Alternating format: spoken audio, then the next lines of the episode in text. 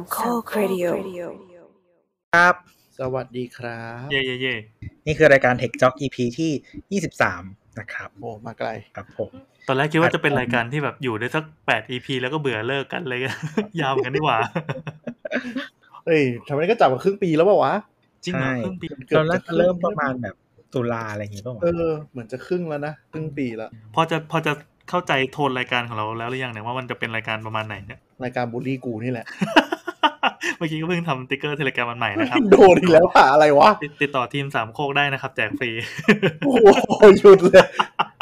เดี๋ยวเอาลิงก์ไว้ปล่อยใน Twitter ดีกว่าเฮ้ยไม่ได้ต้องพรีเมียมโดเนทแล้วแจกสติ๊กเกอร์แน่ๆใครที่ซื้อเสื้อไปนะฮะให้ DM มาที่ X 3โคกเลยโดนหยุดเลยสติ๊กเกอร์ให้เชี่ยครึ่งนึงมีแต่กูซะไม่ได้ปะวะก็มีสติ๊กเกอร์หมอประวินเราไม่พีชอบ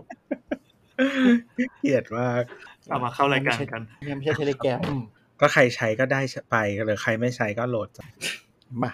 แนะนำตัวใช้แอปห่วยตลอดชาติสีเขียวก็เรื่องของมึงแนะนำตัวครับสวัสดีครับนี่ทีเจตัวครับทีเจเคนครับและนี่ทีเจแอนครับเป็นเสียงเบาครับตั้งใจทำอะไรอยู่แน่นอนนะดูจากนี้ทำงานด้วยมาเพราะว่าคือพอเวลาจะอัดTECHJOCKอ่ะเป็นรายการที่เราอัดอย่างสบายใจไว้เพราะเราไม่ต้องทำอะไรเลยเรานั่งทำงานไปด้วยฟังไปด้วยอย่างเพลิดเพลินได้มันเป็นแบบผู้ฟังคนแรกอะไรเงี้ยคือคอยแทรกเวลาเริ่มงงนะใช่โดยจะมีเคนเป็นผู้นำเสมอในทุก EP ใช่ครับตลอดมาและตลอดไปคนพบว่าการอัดวีคลี่นี่บางทีมันเร็วกว่าที่คิดมากเลยอ่ะนี่ยังนึกอยู่เลยว่าเฮ้ยอาทิตย์ที่แล้วก็เพิ่งอัดนี่หว่าสดๆเลยแล้วปกติอัดคุณหมอขามันจะแบบเจอกัน 2-3 ครั้งทีมันจะรู้สึกแบบอ๋อถึงคิวอัดแล้วอะไรเงี้ยถึงจะแบบเข้ามาวันจันทร์ก็จะมีคนลอยเข้ามาในกรุ๊ปว่าสัปดาห์นี้เอาไงก็จะแบบไอ้ยี่คือสัปดาห์ใหม่แล้วบอกว่าเพิ่งปล่อยตอนไปแล้วคนที่ถามก็ไม่เหนื่อยอะไรนะนั่งชงอย่างเดียวมันก็คือรายการอื่นอ่ะคืออย่างสาวๆอ่ะเราจะเป็นคนถามแล้วเราก็จะเป็นคนตามเว้ยซึ่งเราไม่ต้องคิดเว้ยถูกคือเราไม่ใช่คนคิดไงเราก็จะแบบทำอะไรดีต่างๆวันไหนดีอะไรอย่างเงี้ยแต่คือเราไม่ใช่คนคิดเราไม่ต้องเตรียมคอนเทนต์อะไรทั้งสิ้นคนเตรียมเหนื่อยนะเว้ยเป็นคนแบบตอบเฉยเป็นคนแบบว่าไอ้นี่เฉยๆจริงๆมันยากเพราะว่าไม่รู้จะคุยอะไรดีที่มันจะทำให้ออกอากาศได้อ๋อแสดงว่ามีคอนเทนต์ที่ไม่สามารถออกอากาศได้ด้วยใช่ไหมใช่ไหมออกปุ๊บโดนฟ้องไม่เพราะในกลุ่มเราก็จะมีแบบแปะข่าวบ้างก็จะแบบบ่นอะไรอย่างนี้บางทีมันก็จะเหมือนได้เป็นตอนนึงเนาะแต่ถ้าเอาสิ่งที่แชทออกมาก็คือน่าจะมีโจทย์มาเป็นพร้อมหมายสารนั่นก็แนะนำให้ทุกคนมาเล่น Telegram กันนะครับจะเห็นคอนเทนต์แบบที่ไม่ควรให้ใครเห็นได้เยอะเลยมาไม่มีอะไรนอกจากสติ๊กเกอร์บูลลี่ขอแจ้งไว้นิดนึงนะฮะเผื่อว่าวันที่เราออกอากาศแล้วข่าวมันจะไปไกลนะฮะวันนี้เราอัดกันวันจันทร์5เมษายนออกอากาศกันวันศุกร์นี้เนาะเป็นวันที่9เมษายนครับก็ก่อนวันหยุดนะฮะสัปดาห์หน้าเทนะเว้ยบอกไว้ก่อนไม่อยู่ประกาศท่านผู้ฟังไว้ก่อนอันนี้เลยว่าสัปดาห์หน้าไม่ออกแน่นอนไม่อยู่เลยนะครับเพราะอาจจะคิดว่าแบบโอ๊ยเราอยากจะฟังตอนขับรถสงกรานต์ก็ไหนก็ได้ฟังไงก็เราออกวันที่9แล้วเขาก็ได้ฟังตอนไปเที่ยวแต่ที่16อ่ะกูไม่ออกไปฟังตอนเก่าๆบ้างนะครับครับผมก็ไล่มาตั้งแต่ตอน1นะยังฟังทันถ้าเป็นสาวๆคือแบบใครเพิ่งมาเริ่มฟังก็คงแบบปล่อยจอยอ่ะไม่มีใครมานั่งฟัง200ตอนป่ะวะหรือมี200แล้ว90กว่าจ้าถ้าใครต้องเริ่มฟังใหม่นะฮะแนะนำ153สุดยอดในตำนานเข้าเรื่องครับก็สัปดาห์นี้ท่านฟังคงเห็นแล้วว่าเนื่องจากเราคุยกันไปบ้างเรื่อยเปื่อยแล้วเราก็จะมาแคชอัพเรื่องข่าวเนาะในอุตสาหกรรมเพราะว่ารู้สึกว่ามันมีอะไรน่าตื่นเต้นดีในช่วงนี้อยู่ๆก็มีข่าวที่พีๆขึ้นมาติดๆกันก็เลยเรามานั่งคุยกันดีกว่าครับข่าวแรกก็ควันหลง April Fool ก็คือตอนเหมือนเราเคยตื่นเต้นตอนประมาณวันที่30มีนาเวลาไทยถ้าจำไม่ผิดว่า Volkswagen นะครับเปลี่ยนชื่อเป็น Volkswagen ใน Volkswagen Volt ที่เป็นอิเล็กทริกนะมันแบบ voltage อย่างเงี้ยเป็นหน่วย volt ใช่แล้วคือความพีก็คือเขาปล่อยมาวันที่3มันจะเป็น29ของฝั่งอเมริกา29ค่ำๆนะจำไม่ผิดแล้วสำนักข่าวก็แบบประมาณว่ามึงเล่นตลกอะไรเนี่ยก็เลยไปคอนเฟิร์มกับเหมือนกับทีม PR ของแบรนด์แล้วทีม PR ของแบรนด์ก็เหมือนเมายาดองไม่ได้เช็คหรืออะไรสักอย่างก็แบบบอกอย่างมั่นใจว่าอ๋ออันนี้คือข่าวจริงแบบ คือช่วงเวลามันก็ยังไม่ใช่1เมษายนที่เล่นกันใช่คือโฟที่เขาทุกคนจะเล่นกันก็คือยังไม่ถึงคือเพรสใหญ่ๆทั้งแบบ Bloomberg หรือว่าคือเนื่องจากมันเป็นข่าวธุรกิจนึกออกมั้ยพวกสำนักข่าวธุรกิจอ่ะก็แบบคอนเฟิร์มแล้วว่าเอ้ยมันไอ้พี่ฟูหรือเปล่ามันได้ตลกใช่มั้ยอะไรอย่างเงี้ยซึ่งเหมือนแบบทางน่าจะเป็นแบรนด์ก็พูดว่าไม่อันนี้จริงจังทุกค่ายก็เลยออกเพรสกันแบบจริงจังว่า Volkswagen เปลี่ยนชื่อเป็น Volkswagen แล้วในแม้กระทั่งเพจของVolkswagen อเมริกานี่จะเปลี่ยนที่อเมริกาเดียวนะครับตอนออกก็เปลี่ยนชื่อแล้วก็มีโลโก้ใหม่ทุกคนคอนเฟิร์มทำข่าวใหญ่โตว่าโอ้ยแล้วดังอย่างสำนักข่าวที่แบบขี้วิเคราะห์นึกออกปะก็จะแบบประมาณว่าแบบนี่เป็นการโชว์ว่าทิศทางใหม่ของ Volkswagen เป็นการเปลี่ยนเป็นรถไฟฟ้าจริงจังโน้นนี่บลาบลาบลาบลาเป็นแบบประมาณ7พารากราฟเลยคือการเปลี่ยนชื่อแบรนด์นี่มันไม่ใช่เรื่องเล็กๆเลยนะใช่อันนี้คือเปลี่ยนแล้วก็คือตัดคำแรกออกไปด้วยอะเปลี่ยนคำแรกเป็นอย่างอื่นในแง่ของแบรนด์เนี่ยคือมันเปลี่ยนไปอย่างแบบเปลี่ยนไปแบบไม่เห็นเงาเดิมอ่ะคือมันจะมีเรื่องเครื่องหมายการค้าแล้วก็เรื่องกฎหมายต่างๆตามมาค่อนข้างเยอะคือคำว่า Volkswagen เนี่ยมันมาจาก2คำนะครับคือยังไงบ้างตัว V กับ W ในโลโก้นะครับที่อเมริกาปกติเขาจะเรียกยี่ห้อนี้ว่า VW อะไรนะ VW ทำไม VW อ่ะก็ VW ไง VW อ๋อ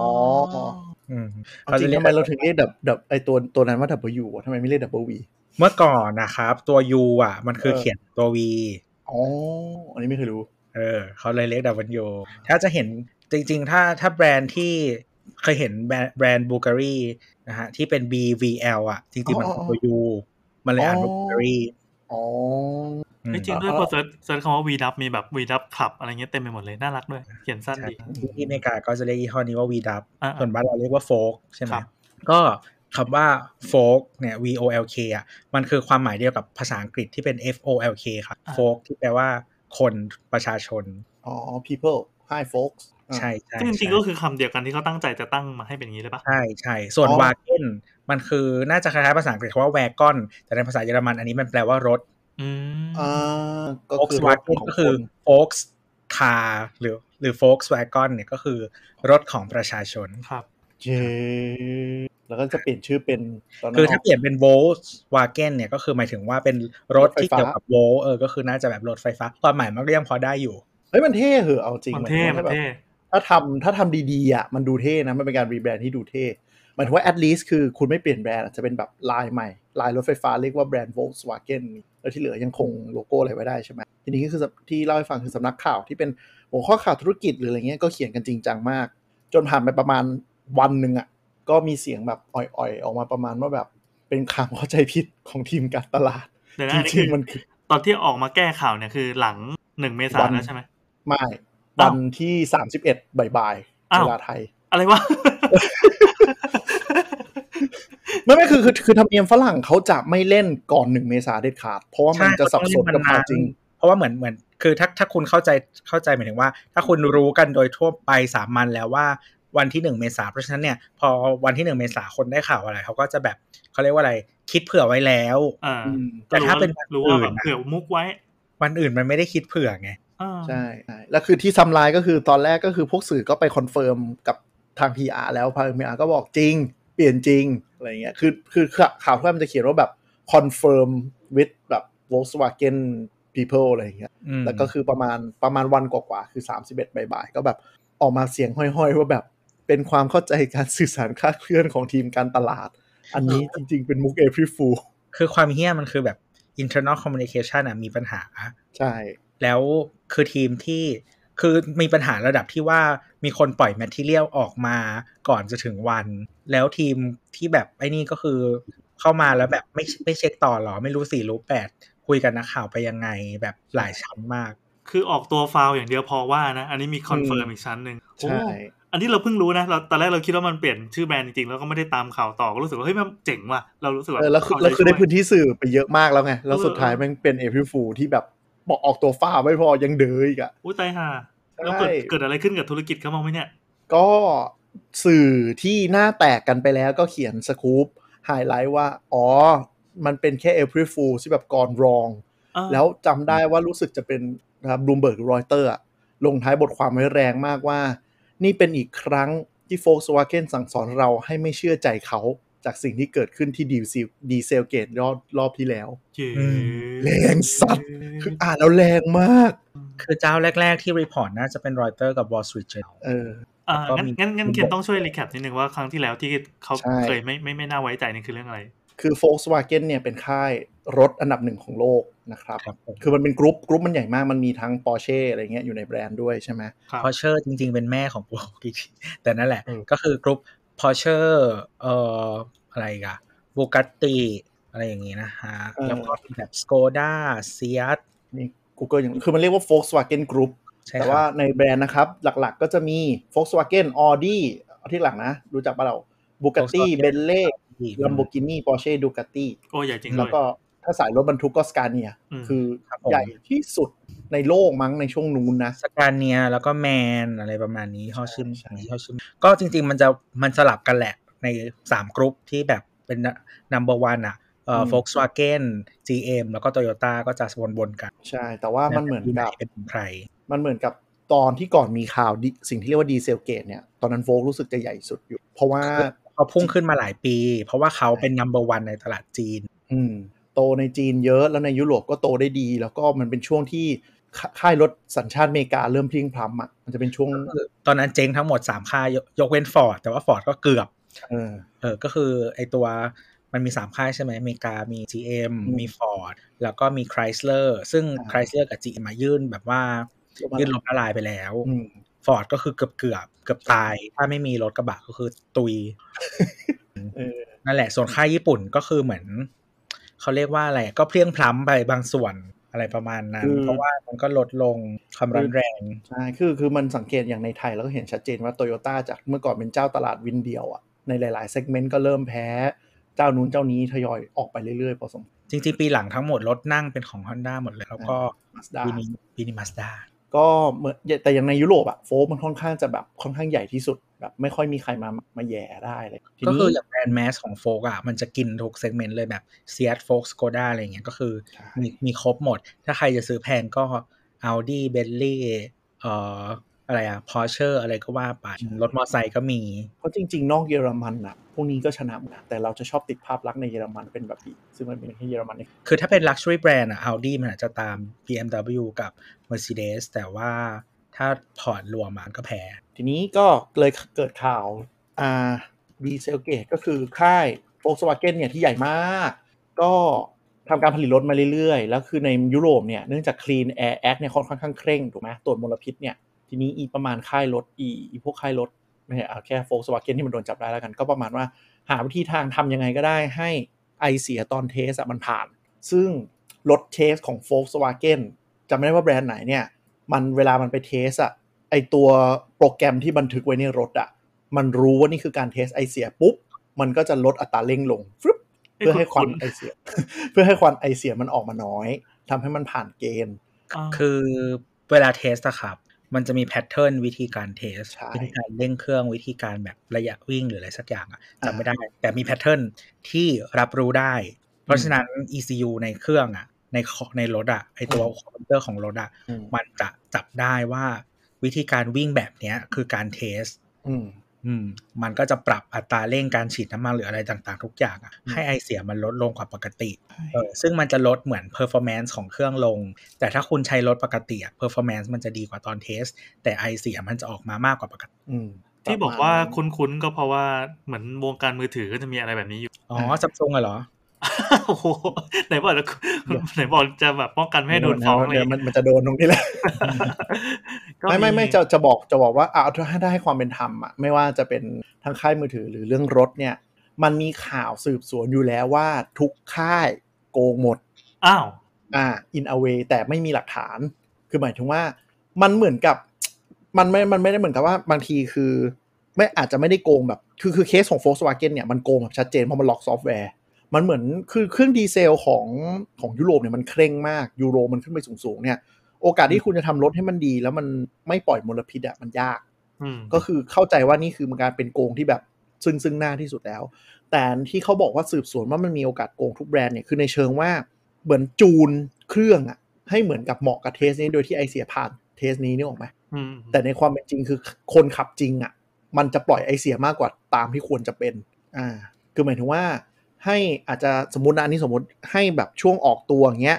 แรงกว่าปกติแล้วก็ไปแผ่วปลายเพื่อให้ไอเสียออกมาน้อยมีการเผาผลาญเยอะกว่าซึ่งมันไม่ตรงกับ behavior คนขับรถจริงๆคือเหมือนเทสเป็นอย่างเงี้ยกูก็ดีไซน์ระบบการเผาไหม้ให้เหมาะกับเทสนี้นึกออกไหม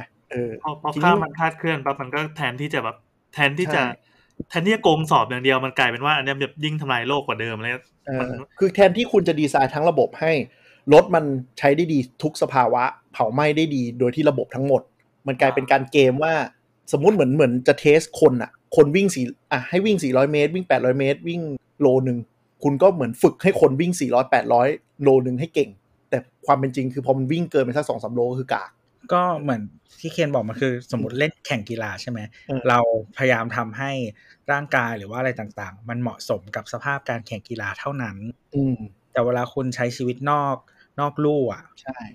มันก็จะแบบอีกสภาพนึงเพราะฉะนั้นเนี่ยเวลาคนเอามาใช้จริงๆเนาะมันก็จะเป็นอีกสภาพนึงอะไรซึ่งอันนี้ก็คือเหมือนทั้งมือถือแล้วก็รถยนต์ใช่ไหมเหมือนมือถืออ่ะบางครั้งเนี่ยมันมีหลายเทคนิคเนาะอย่างเช่นเทคนิคแบบเขาเรียกว่าอะไรรู้ชื่อโปรแกรมชื่อแอปพลิเคชันที่จะเอามาเทสก็คือเขียนโค้ดไว้ว่าแบบถ้าเจอแอปนี้นะเร่งให้เต็มที่ไปเลยเครื่องร้อนช่างแม่งเพื่อให้ได้คะแนนสอบดีๆใช่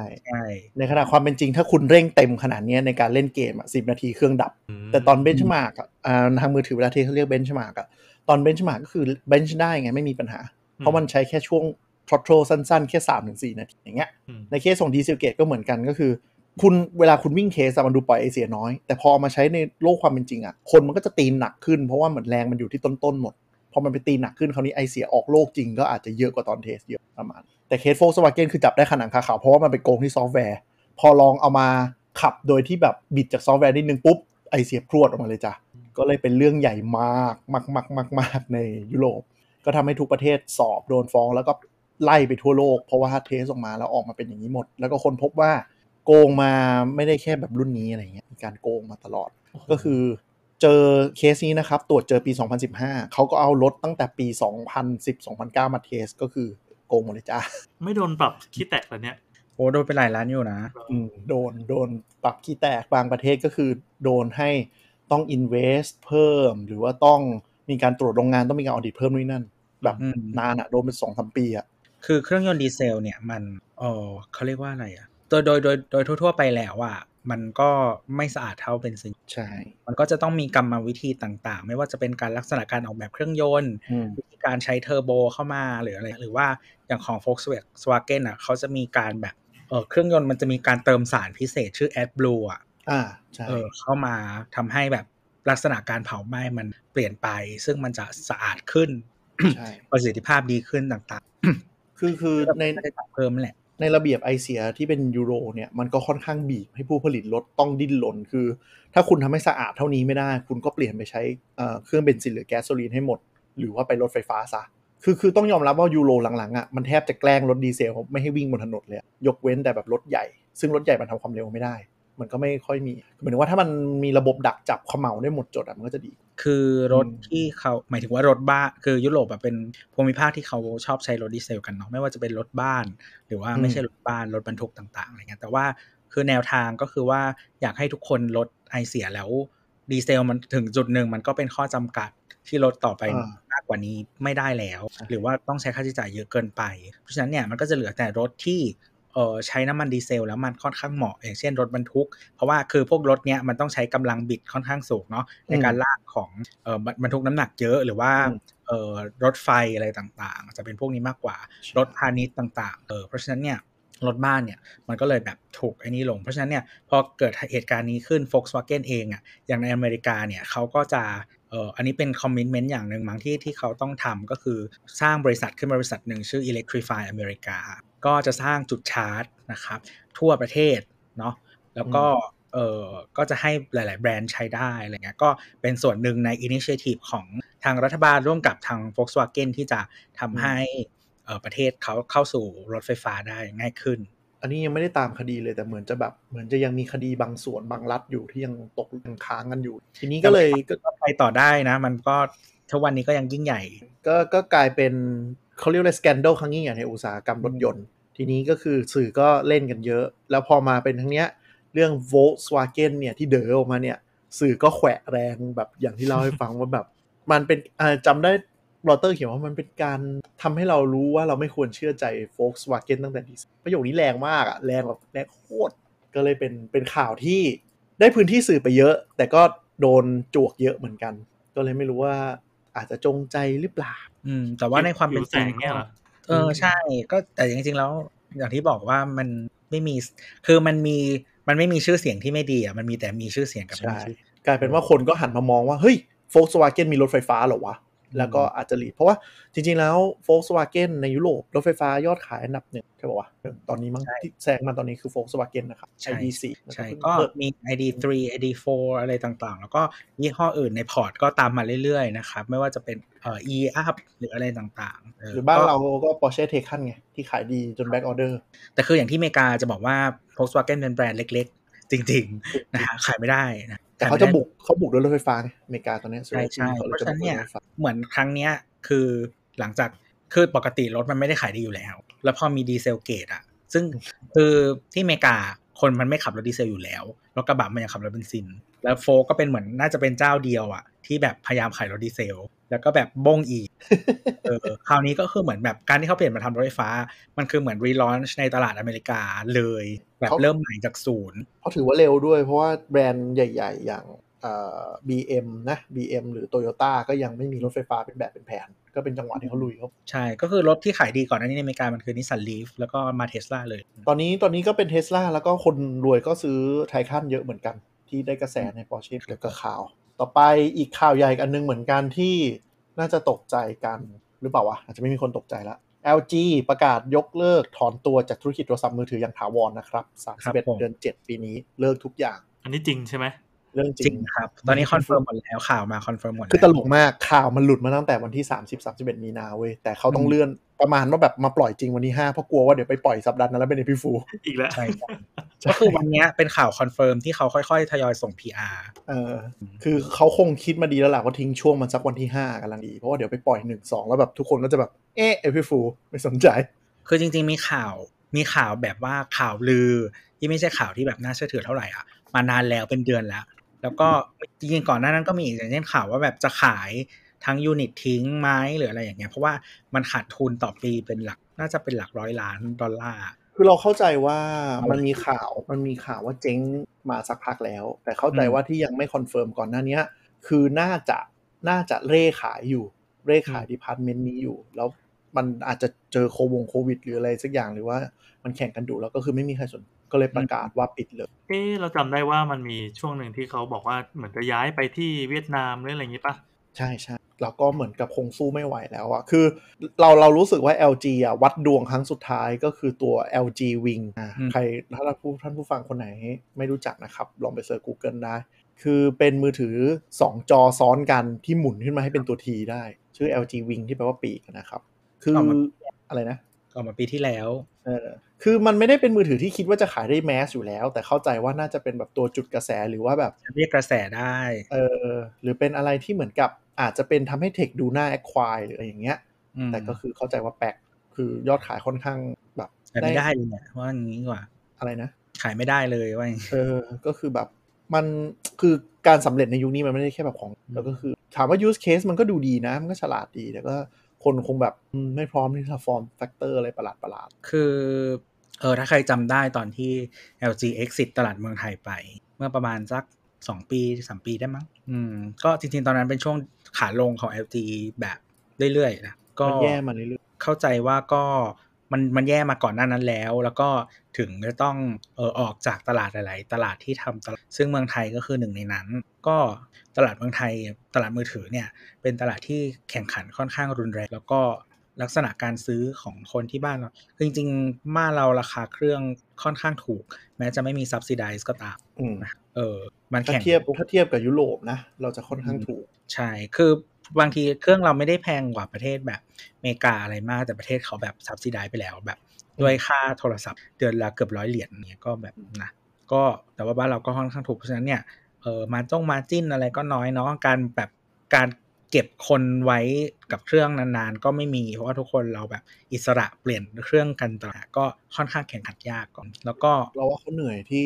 ของประเทศเราเป็นหนึ่งในประเทศที่แบรนด์จีนบุกตลาดโดยตรงหนักพอสมควรเขาจะยึดหัวหาดประเทศเราให้ได้ไงก็เป็น number 1 มาสักพักหนึ่งแล้วนะ Oppo ในตลาด Oppo ทั้ง Vivo ทั้ง Xiaomi ทั้ง Poco ก็คือเข็นทุกแบรนด์มาประเคนใส่เราพอสมควรตอนนี้ก็มี OnePlus ด้วยHuawei นี่ถ้าไม่สะดุดขาเรื่อง Google นี่น่าจะรุ่งโรจน์ไปกว่านี้ตอนนี้เลยทำให้ Oppo เข้าบินคือมันเลยไม่มีพื้นที่ให้ LG มันมีคนที่เป็นแฟนคลับไหม LG มันมีทุกแบรนด์มันก็มีแต่เราว่ามันไม่ค่อยเด่นแล้วก็ไม่ค่อยยิ่งใหญ่ขนาดคือคาแรคเตอร์มันอาจจะไม่ชัดเจนมากอ๋อแต่จะมีอันนึงที่แบบหลายๆคนชอบมากๆแต่ว่าเรารู้สึกว่ามันนิชไปเรื่อยๆก็คือเรื่องหูฟังก็คือเขามีช่อง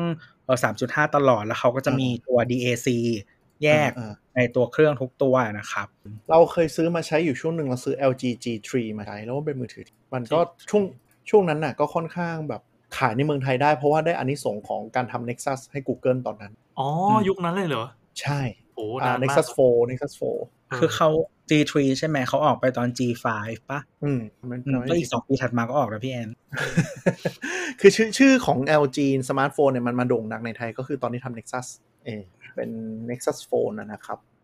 ถ้า LG Nexus 5 Nexus Phone Nexus 5 ก็เลยทำให้คนคิดว่ามือถือมันก็ดีเหมือนกันดีกว่าก็เลยทำให้แบรนด์ LG ตอนนั้นแบบโตในตลาดเราเหมือนกันเราก็เลยอยากลองของใหม่เลยไปซื้อ LG G3 เป็นมือถือที่ดีนะแต่ว่าช่วงนั้น Samsung แบบเด๋อๆอยู่อะแล้วพอ Samsung มันเริ่มมาตั้งตัวได้ว่าแบบอ๋อคนแม่งไม่ชอบมือถือที่แบบการ์ตูนนี่หว่าทำให้มันคลีนๆดีๆหน่อยแต่ LG ก็จะยังยึดทางแบบสดใสก็แบบก็เป็นในของค่ายเกาหลีเราว่าแต่มันไม่มีพื้นที่แค่ LG จริงแบบหมายถึงว่ามันไม่รู้จะไปอยู่ตรงไหนเป็นแบรนด์อะไรก็เลยไม่แปลกแล้วคือมันไม่ได้เป็นแค่เราประเทศเดียวนะคือ LG มีสถานการณ์เป็นอย่างนี้ทั่วโลกก็คือ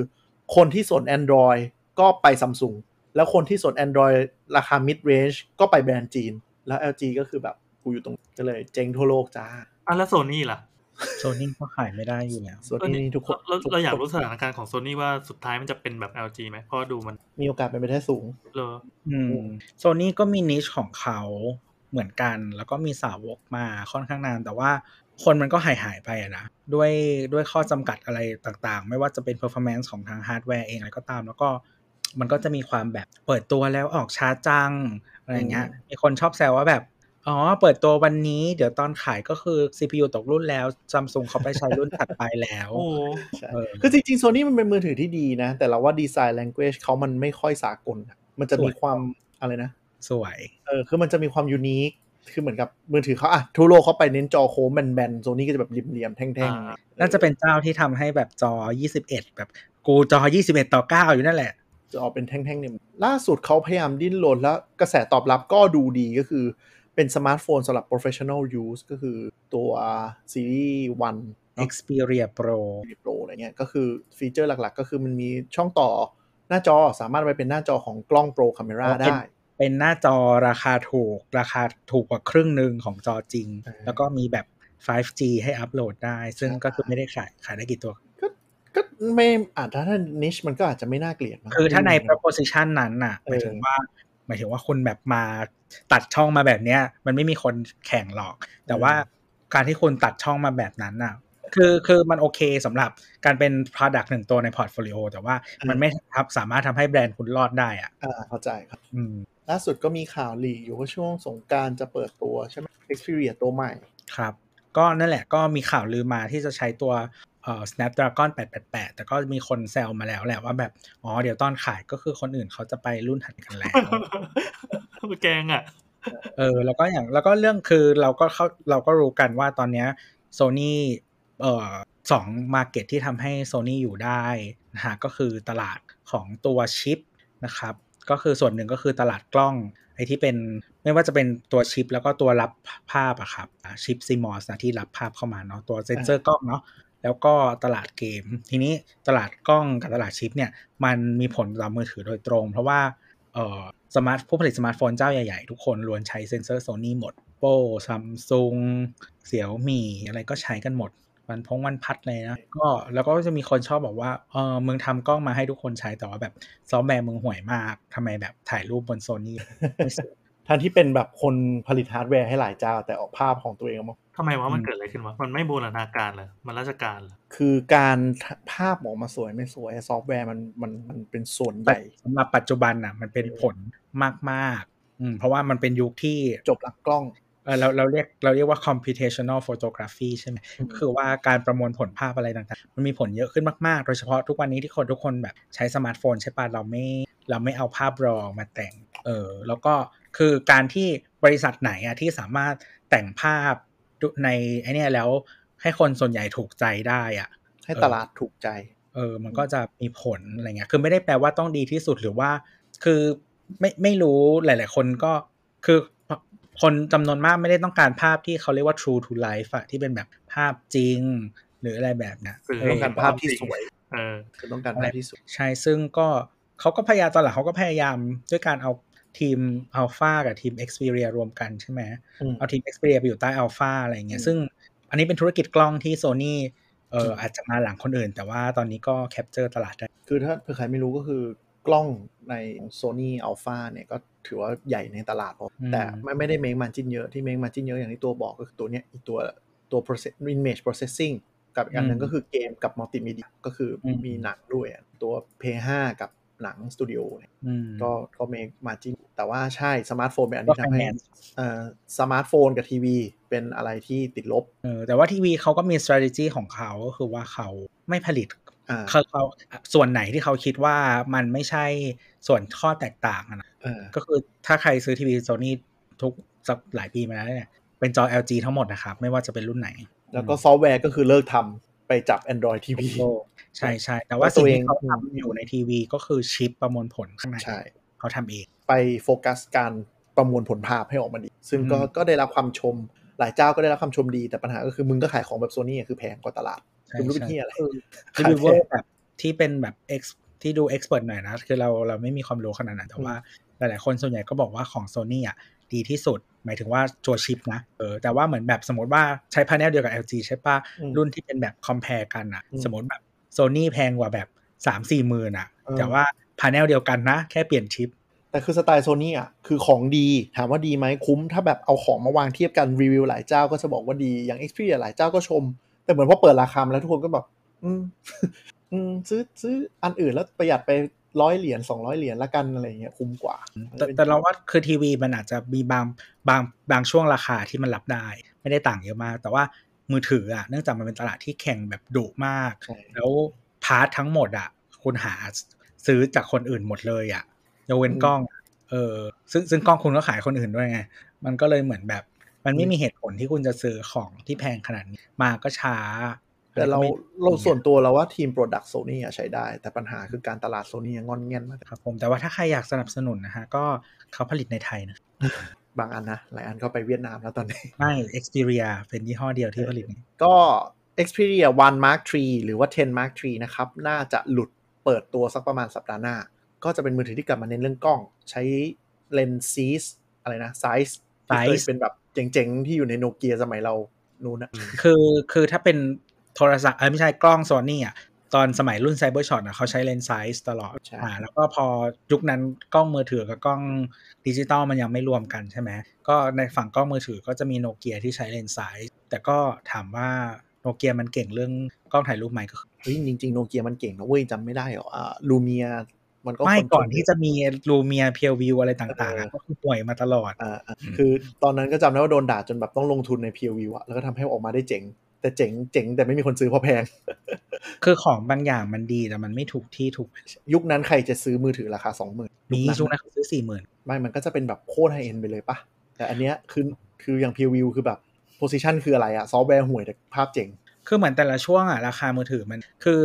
เวลาคนบอกว่าแบบ iPhone ขายราคา 3-4 หมื่นทำไมแพงจังอะไรเงี้ยก็คือมึงไม่เคยอยู่ยุค PDA ที่เขาซื้อโทรศัพท์เครื่องละ 4-5 หมื่นกันตรงแต่ PDA มันนิชโว้ยยุคนั้นน่ะเฉพาะกลุ่มคนนั้นใครเขาก็ใช้กันเมื่อก่อนเขาอันซีรีส์ที่ขายดีคืออะไร Nokia ซีรีส์ 30-40 ป่ะเครื่องละประมาณ 9,000 ไม่รู้ไม่เคยใช้จ้ะเพราะไฮโซอ่ะป่ะเราออกจากธุรกิจมือถือกันไปข่าวใหญ่อีกอันนึงที่ตอนแรกอะที่ข่าวนี้ออกมาเนี่ยเราดีใจมากว่าเราเป็นประเทศที่ไปโดนก็คือ Facebookทำข้อมูลเบอร์มือถือหลุดมาทั้งหมด533ล้านเบอร์ AKA เกือบทั้งโลก และตอนที่ประเทศออกมาในเว็บบอร์ดแฮกเกอร์นี้นะครับที่มาโพสต์ไม่มีประเทศไทยครับครับผมแล้วทุกคนก็แบบเฮ้ยโอ้โหไม่มีไทยสุดยอดไทยเรารอดได้ไงวะแล้วพอไล่ลิสต์อีกทีคือจริงๆมันน่าจะพิมพ์ประเทศไทยผิดเป็นตูนีเซียซ้ำกัน2รอบเอ้าจริงๆก็คือมีเมืองไทยอยู่ที่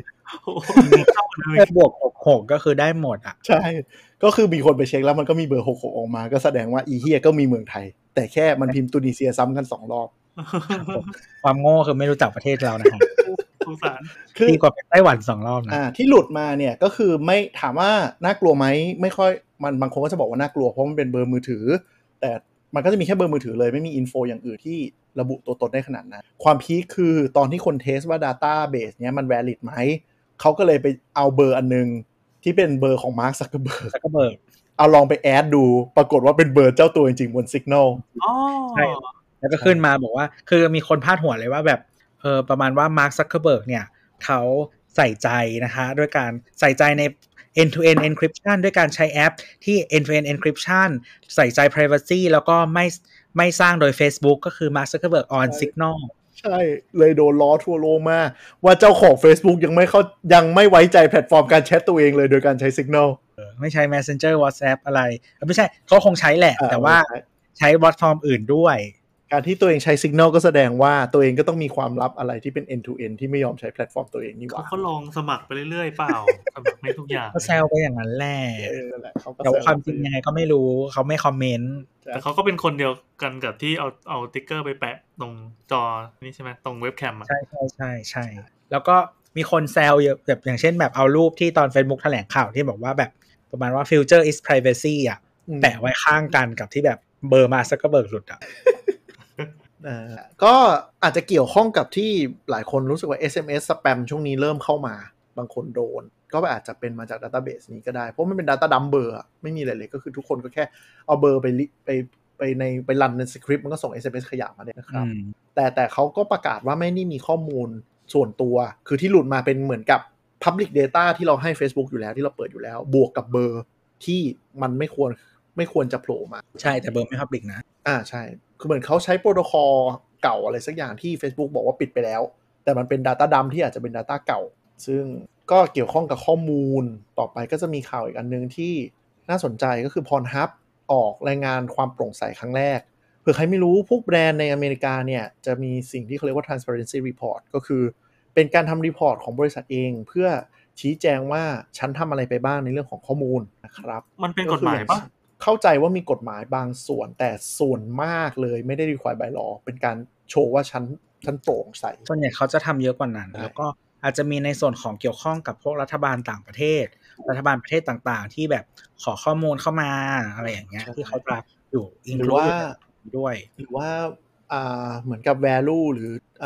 mission ที่เขามีเขาก็จะดูว่าเขา progress ตาม mission นั้นไหมอย่างเช่นมีการลบคลิปอนาจารหรือตรวจสอบจริงจังเพิ่มขึ้นเท่าไหร่ในปีนี้อะไรอย่างเงี้ยก็จะเป็นเหมือนกับสิ่งที่เขาอยากทำอยู่แล้วซึ่งพรฮับเนี่ยเผื่อใครไม่รู้ปีที่แล้วโดนเล่นงานหนักมากเพราะมันเป็นช่วงที่กฎหมายเรื่องข้อมูลส่วนบุคคลนะครับก็คือ PDPA เริ่มบังคับใช้จริงจังเท้าความไปนิดนึง PDPA คือกฎหมายที่บริษัทหรืออะไรอย่างเงี้ยไม่สามารถเก็บข้อมูลส่วนตัวเราได้ถ้าเราไม่อนุญาตหรือบริษัทจะเอาไปใช้อะไรต้องขออนุญาตเราทุกครั้งซึ่งพรทับเนี่ยมันโดนเต็มๆเลยเพราะว่ามันคือคลิปโป๊ซึ่ง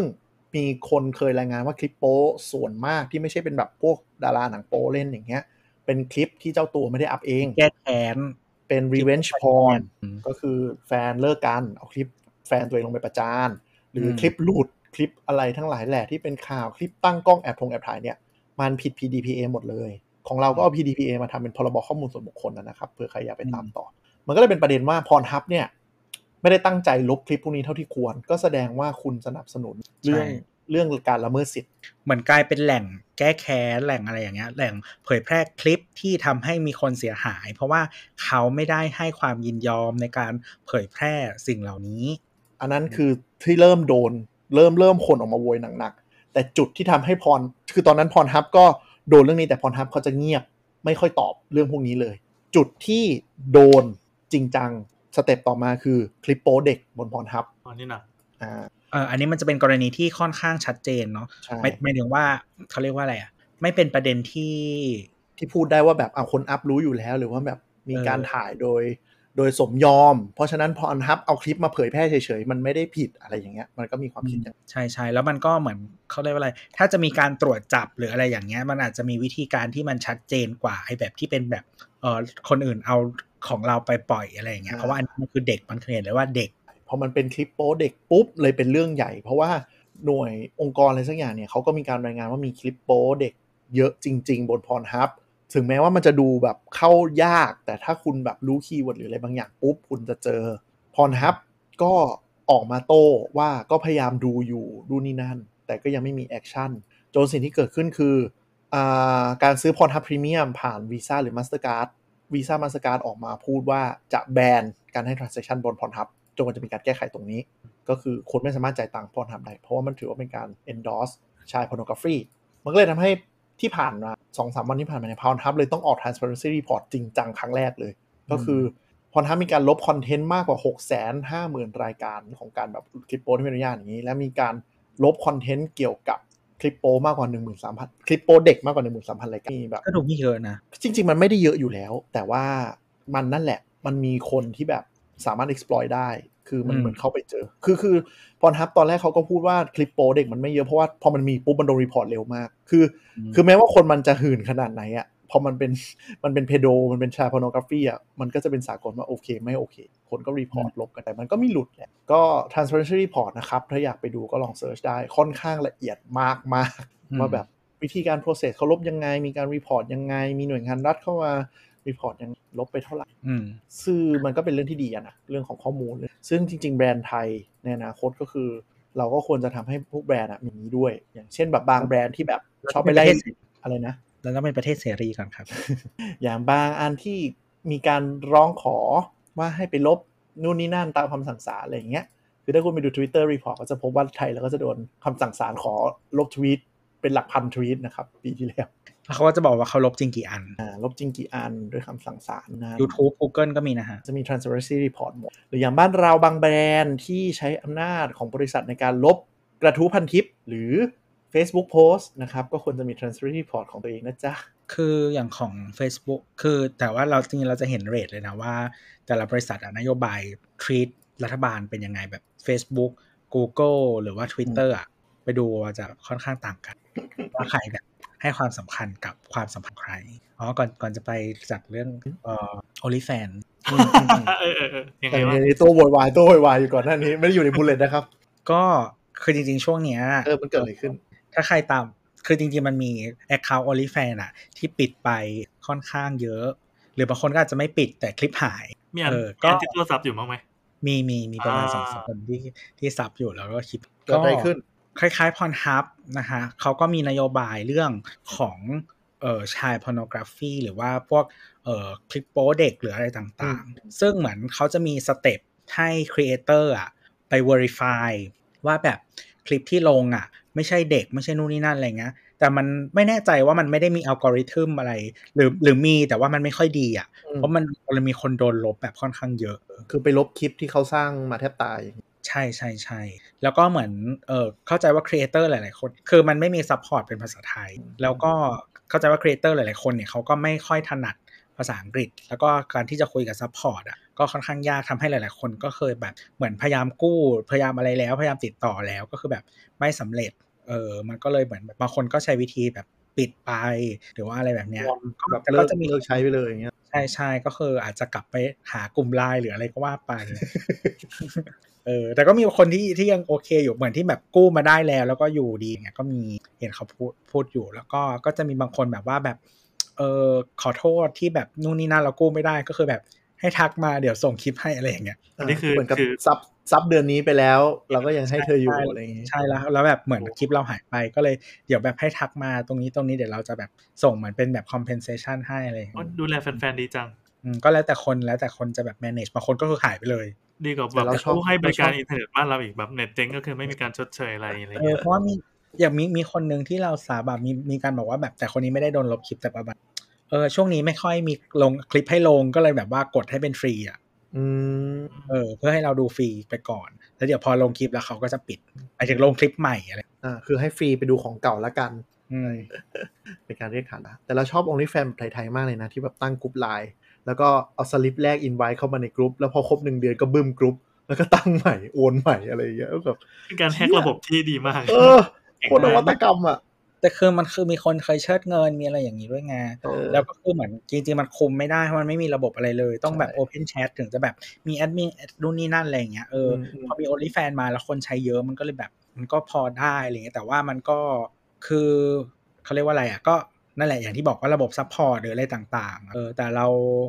รารู้สึกว่าเปิดคลิปบน OnlyFans แล้วมันไม่ค่อยดีระบบมันห่วยปะ engine มันมัน engine บนเว็บมันไม่ค่อยดีอ่ะเวลาปาดหมายถึงว่าแบบเลื่อนคลิปเป็นคนชอบแบบว่าเลื่อนแล้วก็แบบโอ๊ยเดี๋ยวก็หยุดเดี๋ยวก็นู่นนั่นอะไรอย่างเงี้ยหมายถึงว่าคือคนดูคอนเทนต์ประเภทนี้มันไม่มานั่งดูแบบเต็มๆหรอกมันก็จะแบบจึงใช่ๆ Apple สร้างปุ่มข้ามไป15วิไว้เพื่อการนี้นะครับชอบ subscribe คือเราชอบดูแบบเรื่องที่มีสตอรี่อ่ะแล้วเราก็จะอยากรู้ว่าสตอรี่เป็นยังไงแบบขอดูนิดนึงอะไรอย่างงี้ก็จะกลับมาดูจริงจังหรือเปล่าแต่เข้าใจว่าช่วงปีที่ผ่านมาเนี่ยเรื่องของแบบชายพอร์โนกราฟีมันเหมือนมาอยู่ในเรดาร์ของอเมริกาพอสมควรเหมือนเขาจะไล่กวาดจริงจังก็ดีแต่ว่าหมายถึงว่าคือวิธีการที่เขาเรียกว่าอะไรแพลตฟอร์มที่ให้คอนเทนต์ครีเอเตอร์มาสร้างแต่ละเจ้าอ่ะถ้าแบบอย่าง OnlyFans เนี่ยเรารู้สึกว่ามันยังแต่พรทับไม่รู้ดีแต่แบบอันนี้เลี้ยวไปนิดหนึ่งเรื่องของแบบการ curate content น่ะก็คือ Facebook มันมีช่วงหนึ่งช่วงประมาณก่อน Cambridge Analytica ที่มันเป็นสแกนดัลเรื่องเลือกตั้งคือ Facebook มันโดนรีพอร์ตในเชิงว่ามีคอนเทนต์ที่แบบชวนอีชวนแหวะเช่นพวกอุบัติเหตุไส้ตรงไส้แตกอะไรอยู่ในเว็บเยอะก็คือเหมือนกับตอนนั้นอัลกอริทึมมันยังไม่เยอะมากสิ่งที่ Facebook ก็คือต้องสอนอัลกอริทึมถูกป่ะก็คือต้องจ้างแบบคนครีเอเตอร์อ่ะที่เป็นเอาท์ซอร์สประมาณ 5,000 6,000 คน5เป็นหมื่นเลยมั้งมานั่งอย่างเงี้ยแล้วก็คือแบบรูปมันก็จะแบบฟีดขึ้นมาว่าแบบรูปนี้เป็นรูปที่เหมาะสมไม่เหมาะสมมั้ยอะไรเงี้ยแล้วอ่านบทสัมภาษณ์คนพวกนี้คือแบบต้องดูแบบคนไส้แตกคนขี้แตกคนอุบัติเหตุเลือดท่วมสมองแบะเครียดมากอะไรจนแบบประสาทเสียไปเลยบางคน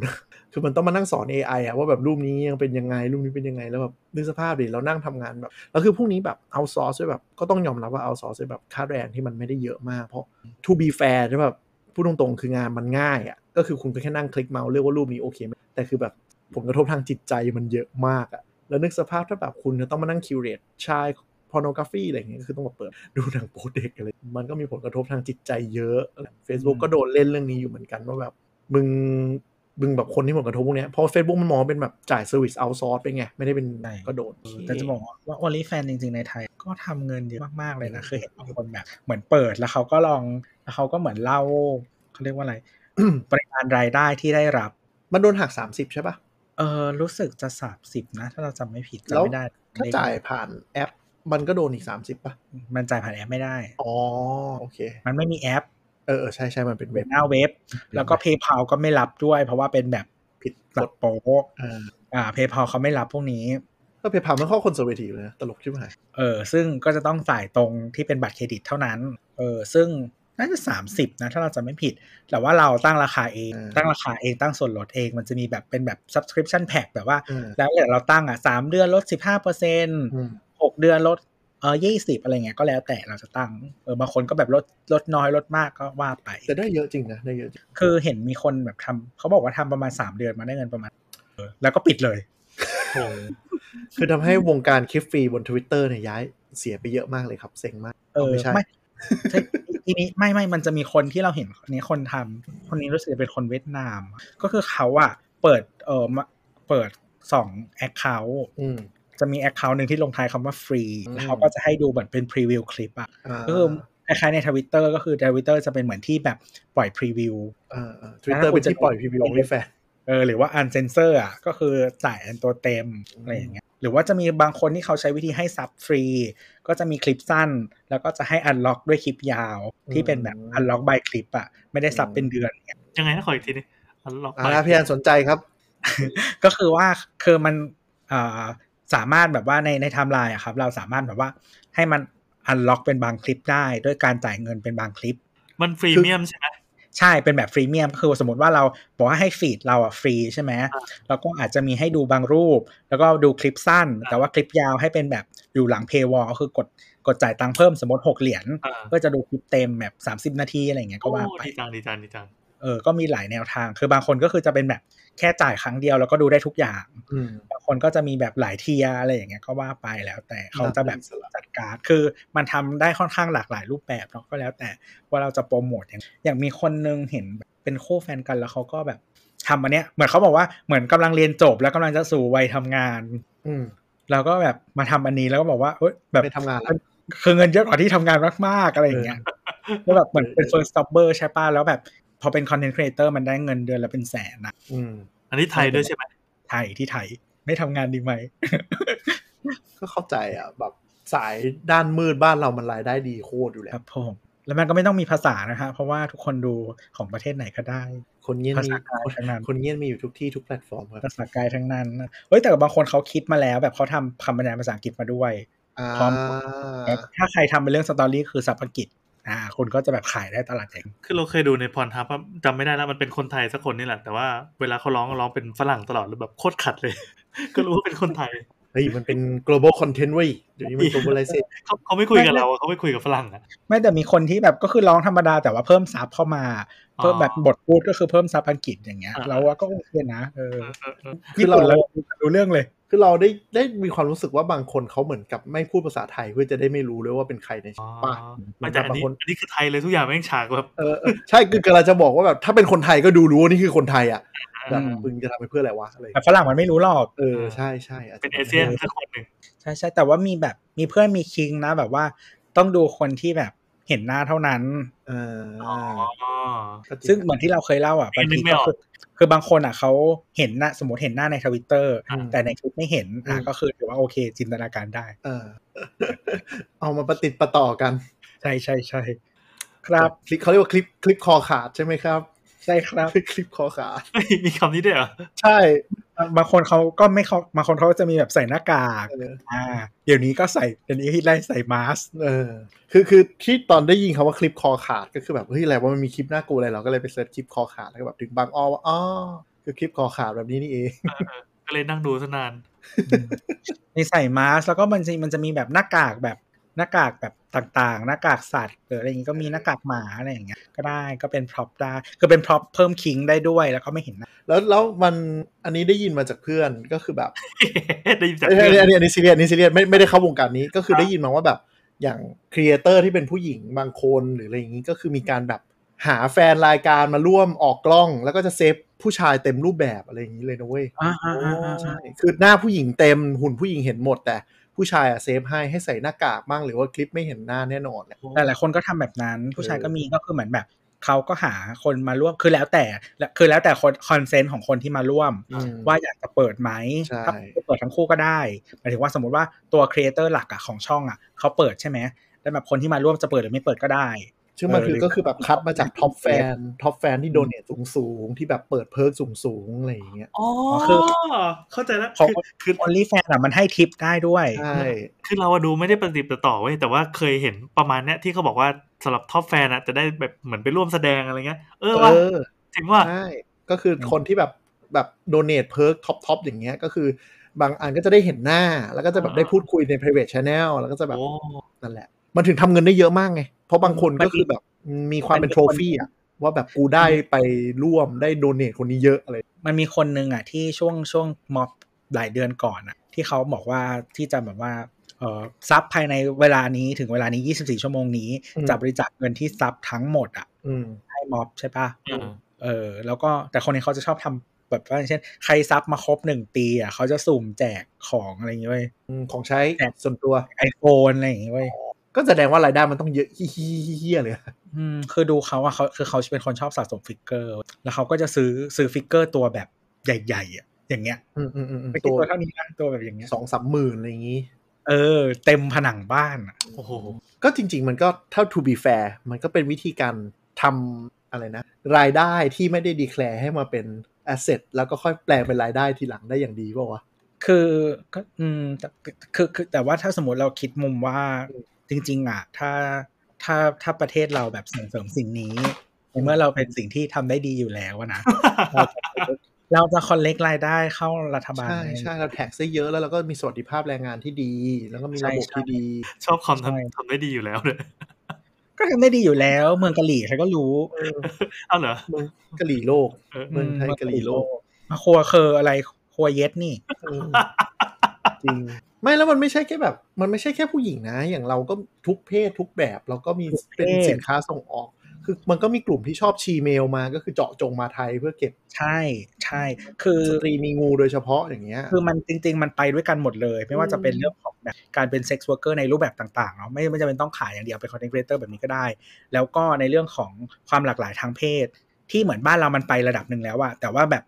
มันไปไม่สุดหรอกปะไอเรื่องกฎหมายอะไรมันไม่มีอะซึ่งถ้ากฎหมายมันครอบคลุมทั้งสองขาในเรื่องของบุคคลหลากหลายทางเพศแล้วก็ในเรื่องของการทำงานอ่ะมันไปได้ไกลกว่านี้แล้วทางที่เหมือนเรามีแบบพื้นฐานที่ดีอยู่แล้วอะไรเงี้ยหรือจริงๆแบบ OnlyFans แล้วยังทำแบบแพลตฟอร์มไทยเราคิงเรื่องนี้อยู่แล้วครับเรายังอยู่กับรายการ TECHJOCK นะครับ วันนี้มีคนเห็นคนทวีตนึกถึงตอนที่เราคุยกันเรื่อง Dating App มีคนทวีตว่าแบบอะไรนะประมาณว่างื้อ ไม่เป็นหน้างื้อแล้วก็บอกว่าแบบถ้าเคยลองใช้อีโมจิแล้วแบบเป็นวงการที่เข้าแล้วออกไม่ได้ใช้อีโมจิงื้อหรือใช้อีโมจิทั่วๆไปครับอีโมจิงื้อครับ หลังจากนี้ทุกคนก็จะมองน้ำตาซึมเปลี่ยนไปงื้อเนี่ยวงการใช้อีโมจิแล้วก็เป็นหน้างื้อเข้าแล้วออกไม่ได้จริงๆ แต่งื้อเนี่ยมันแต่ละแพลตฟอร์มแต่ละแอปแต่ละมือถือมันก็ดันแสดงผลไม่เหมือนกันซะทีเดียวอีกใช่ๆๆมันเราจะต้องยึดเอาตามมาตรฐาน iPhone นะใช่ครับคือส่วนใหญ่ก็จะเป็นมาตรฐาน iPhone เพราะว่าอย่างก่อนหน้านี้ก็มีคนเปรียบเทียบอีโมจิงูอ่ะคืองูของ iPhone มันจะดูมีความแบบอีงูพิษอ่ะร้ายๆแล้วก็จะมีแบบงูของ Google หรือ Samsung มันเป็นแบบงูแอปเปิลน่ารักเลยแล้วก็แบบพูดประมาณว่าแบบอะไรนะอี Samsung แกทำให้งูฉันดูแย่ จากร้ายเป็นแบบงูแอปเปิลผมหน้าเงือเขาก็ไปส่งใน IG Story กันเรียนรู้ไว้นะครับท่านผู้ฟังใช้เทคโนโลยีในทางที่ถูกต้องนะครับอย่างนี้เรียกว่าส่งด้านนี้ใช่ครับนอยอได้ทุกที่เพราะคนล่ามีอยู่ทุกที่นะ คนล่ามีอยู่ทุกแพลตฟอร์มนอยอได้ยันลิงก์อิน ใครสงสัยก็กลับไปฟังนะครับมาตอนมาหารักขายของอ่ะมาข่าวสุดท้ายที่แปะมาวันนี้นะครับก็คือมันมีข่าว April Fool ก่อนหน้านี้ว่าGoogle Pixel ตัวใหม่จะใช้แบบสถาปัตยกรรมบ้าบอคอแตกแบบจำเดี๋ยวหาข้อมูลนึงคือGS101 ใช่ป่ะชื่อนี้คือแบบตลกอ่ะเยอะอะไรเงี้ยก็คือเหมือนกับแล้วสุดท้ายก็คือมีข่าวโผล่มาว่าอันเนี้ยครับไม่กี่วันก่อนว่า Google กำลังทำ Google Silicon อยู่เหมือนกันที่อาจจะใช้ใน Pixel ตัวถัดไปชื่อรุ่น GS101 GS101 ย่อมาจากชื่อ GS เขาเก่งกันว่าน่าจะย่อมาจาก Google Silicon แต่ก็ไม่ได้ปกติ Google เวลามันตั้งชื่อมันต้องกวนตีนป่ะมันอาจจะเป็นโค้ดเนม GS101 แต่ GS อาจจะมาจากอะไรที่กุนตีนกันไม่รู้อ๋อแต่มันไม่ใช่ชื่อทางการตลาดใช่ไหมมันแค่หลุดมาปะใช่แต่อย่างชื่อ security chip ที่ใน Pixel ก่อนอันนี้ก็ชื่อธรรมดานะก็ชื่อ Titan M อ๋อมันไม่ค่อยตลกแล้วอ่ะคืออย่าง Android ก็คือเลิกเปิดเผยโค้ดเนมชื่อขนมแหละกลายเป็นแบบหุ่นที่มันห่วงหล่อแล้วก็คือกลายเป็นแบบเลือกอะไรนะ Android 11จบไม่มีชื่อไม่มีโค้ดอะไรเงี้ยแล้วก็คือแบบคนอยากรู้มากว่าโค้ดมันคือขนมอะไรคนก็เลยไปขุดยันซอร์สโค้ดแล้วก็คนพบว่าอะไรที่เก่งๆกันไว้ 5-6 ชื่อแม่งใช้หมดเลยอ้าวคือเป็นการแบบเหมือนกับประมาณมึงอยากเก่งกันนักใช่ไหมกูไม่ยอมให้มี Official Name บวยกูก็เลยใช้แม่งทุกวันเลยแล้วก็ไม่ทำหุ่นมาแปะหน้าเอาสิความน่ารักมันหายไปเลยขาดเสน่ห์ Google อย่างนี้ไปเหมือนกันความเป็น Google อะไรเงี้ยที่แบบ Apple ไม่มีไม่แต่คือมันจะเป็น Apple มันก็ไม่เหมือนอยู่ก็ไม่ได้อยากเป็น Apple คือเป็นความแบบกวนตีนที่แบบ Apple ไม่มีไงใช่ๆแต่หมายถึงว่าพอมันคือมันไปไม่ถึงสักทางไงจริงคือจะพูดตรงๆว่าแบบ Google กำลังจะน่าเบื่อเหมือน Microsoft สมัยก่อนแล้วอะ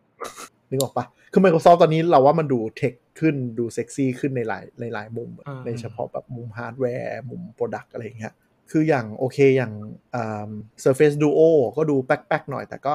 ทำทีเซอร์มาน่าสนใจแต่ Google ตอนนี้คือแบบ Pixel ก็คืออยู่ๆก็เป็นโปรดักต์ไลน์ที่เคยเป็นตัวอะไรตัวชูธงตอนนี้ก็กลายเป็นแบบอะไรก็ไม่รู้เพราะว่าเหมือนกับ Pixel 5 ที่ผ่านมาก็คือไม่สามารถซีเคียวฮาร์ดแวร์ดีๆได้อะเลยออกมาเป็นมือถือที่สเปคกลางๆดัดๆแต่ขายราคาแพงแล้วก็เลยแบบแป๊กจริงอ่ะ Pixel 5 นี่แป๊กมากเหมือน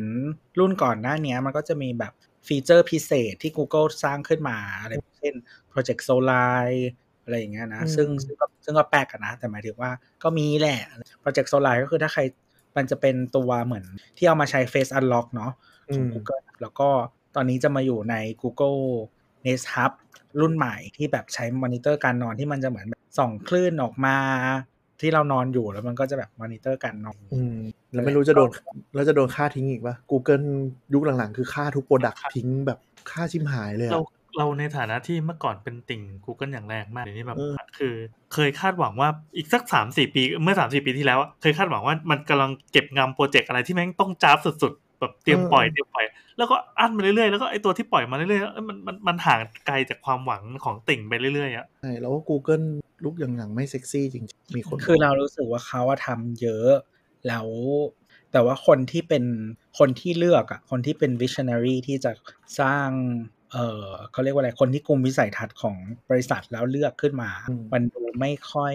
ชัดเจนไม่ค่อยชาร์ปพี่ชัยเพราะฉะนั้นน่ะมันก็เลยเหมือนกับว่าทำแล้วยังไงอะไรอย่างเงี้ยคือจริงๆหลายๆบริษัทมันก็จะมีโมเมนต์คล้ายๆกันอย่างนี้แบบ Apple ที่จะมีโมเมนต์ที่รู้สึกว่าแบบอีหยังวะมึงทำโปรดักต์นี้ขึ้นมาทำไมแต่ว่าเหมือนพอเดินต่อไปเรื่อยๆอีก 2-3 ปีแล้วมันพิสูจน์ตัวเองมันก็เวิร์กว่าอะไรแบบเนี้ยแสดงว่าตอนที่เขาเลือกตัดสินใจว่าเราจะเดินหน้าสิ่งนี้อ่ะเขาเห็นภาพแล้วประมาณนึงอาจจะต้องให้เวลาเขาหน่อยแต่ก็รู้สึกหลังๆก็ให้เวลาเขาเยอะก็รู้สึกแบบให้เวลากับอะไรวะเนี่ยตอนเนี้ยคือตอนนี้ทำอะไรวะช่วยบอกกูหน่อย Google เนี่ยแต่ Google มันมีความแบบเดี๋ยวก็แคนเซิลอีกแล้วอ่ะคือแบบอะไรที่ดูดีก็ค่าทิ้งอะไรก็ค่าทิ้งหมดเลยแล้วแบบอย่างอันที่ยังอยู่ไม่ค่าอย่างเงี้ยสตาร์เดียอย่างเงี้ยจะค่าเมื่อไหร่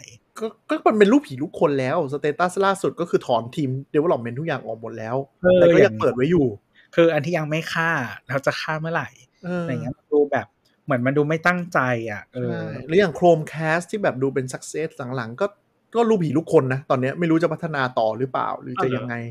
ก็จะ Google TV หรือจะอะไรอย่างเงี้ยก็คือแบบไม่จะร้องอยู่แล้วคือมันน่าร้องจริงเพราะว่าตอนนี้อย่างทีวีมีโปรดักต์ก็คือมี Android TV กับ Google TV ซึ่งแบบ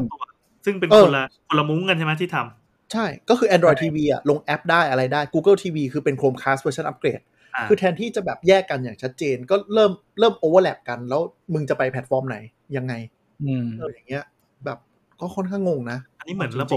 บบมุ้งของ Sony เลยว่ะที่แบบคนละส่วนกันแล้วมันคุยกันคือมันกลายเป็นว่ามันใหญ่จนมันเหมือน Big Corporate ที่มันเริ่มแบบทำอะไรก็ไม่รู้อะตอนเนี้ยเหมือนโอเวอร์แลปกันไปโอเวอร์แลปกันมาแล้วผู้เขาไม่ดีเกี่ยวกับ Google อันใหม่เนี่ย GS101 เนี่ยอะไรครับไม่รู้ครับตอบสนเปล่าไม่ได้ไม่รู้เลยข่าวมันมีมาแค่ชื่อเนาะแต่มันก็จะมีมาคือมันอยู่ในจุดที่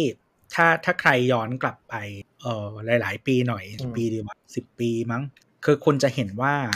มือถือเนี่ยมันมีความหลากหลายมากๆแม้จะเป็นยุคสมาร์ทโฟนแล้วเนาะแล้วก็มีผู้ผลิตชิปมือถืออ่ะหลายยี่ห้อมากไม่ว่าจะเป็นแบบ Qualcomm แบบที่เราคุ้นเคยกันทุกวันนี้ที่ยังอยู่ Samsung Exynos ต่างๆเนาะแล้วก็จะมีแบบ MediaTek เนาะแล้วอันนี้คือเจ้าที่อยู่ในปัจจุบันเนาะด้วยแต่ทีนี้มันจะมีเจ้าในอดีตอย่างเช่น Intel เป็นอดีตแล้วเหรอใช่เป็นอดีตแล้ว Intel นะครับหรือว่า Texas Instruments เคยได้ยินไหมฮะยังอยู่ไม่หรอ TI เขาไม่ได้ทำชิปมือถือหรอกนะวะก็ Texas Instruments จริงๆเป็นบริษัทใหญ่เป็นท็อปน่าจะท็อป10ของชิปในโลกแต่ว่าไม่ได้ทำมือก็ Texas Instruments เนี่ยถ้าใครทันมันจะเป็นชิปตระกูลชื่อ OMAP แก่เลยละไม่รู้จัก OMAP ใน Intel ก็จะเป็น Intel รุ่นหลังมันจะเป็น Atom แต่ว่าถ้ารุ่นเก่ากว่านั้นก็จะเป็นแบบ Xscale โอ้ไม่เคยได้ยิน Xscale นี่คือยุค PDA ก็คือที่จะบอกก็คือว่าสมัยก่อนนะหรือว่า Nvidia เองก็ทำชิปมือถืออยู่ช่วงนึงแต่เดี๋ยว Nvidia ก็คงกลับมาแหละถ้าซื้อ ARM สำเร็จแล้วแหละแต่ว่ามันก็ยังไม่ approve ทั้งหมดก็จริงแต่ถ้าเราเป็น UK อ่ะเราไม่นั่นแหละอ่ะทีนี้ก็คือยุคมันเป็นยุคที่เหมือนแบบมีผู้ผลิตแข่งขันกันมากมายเนาะทีเนี้ยมันจะเป็นทั้งในส่วนของผู้ผลิตมือถือแล้วก็ผู้ผลิตชิปเราสามารถเลือกมาทำแฟรงเกนสไตล์ของตัวเองได้ชอบคนนั้นชอบคนนี้เลยนะป่ะหรือว่ามันจะมีผู้ผลิตอีกเจ้าหนึ่งที่ Apple เคยใช้ชื่อ Imagination อ่ะอันเนี้ยผลิตแต่ GPU เลยซึ่งหลายๆคนอ่ะเขาก็ เหมือนอย่าง MediaTek บางรุ่นก็จะซื้อของ Imagination มาแปะอย่างเงี้ยมันก็สามารถแบบสร้าง product Frankenstein ที่มันแบบเหมาะกับตลาดที่เราอยากจะขายแล้วก็ product มีความหลากหลายได้แต่ว่าจะเห็นว่าปัจจุบันเนี้ยชิปทั้งหมดนะครับเกือบส่วนใหญ่ในตลาดเนี้ยก็คือมีเจ้าใหญ่ก็คือ Qualcomm ในตลาดบน MediaTek ตลาดล่างแล้วก็อาจจะมี Samsung กับ Huawei ที่ทำชิปเองนิดๆหน่อยๆประมาณนั้นซึ่ง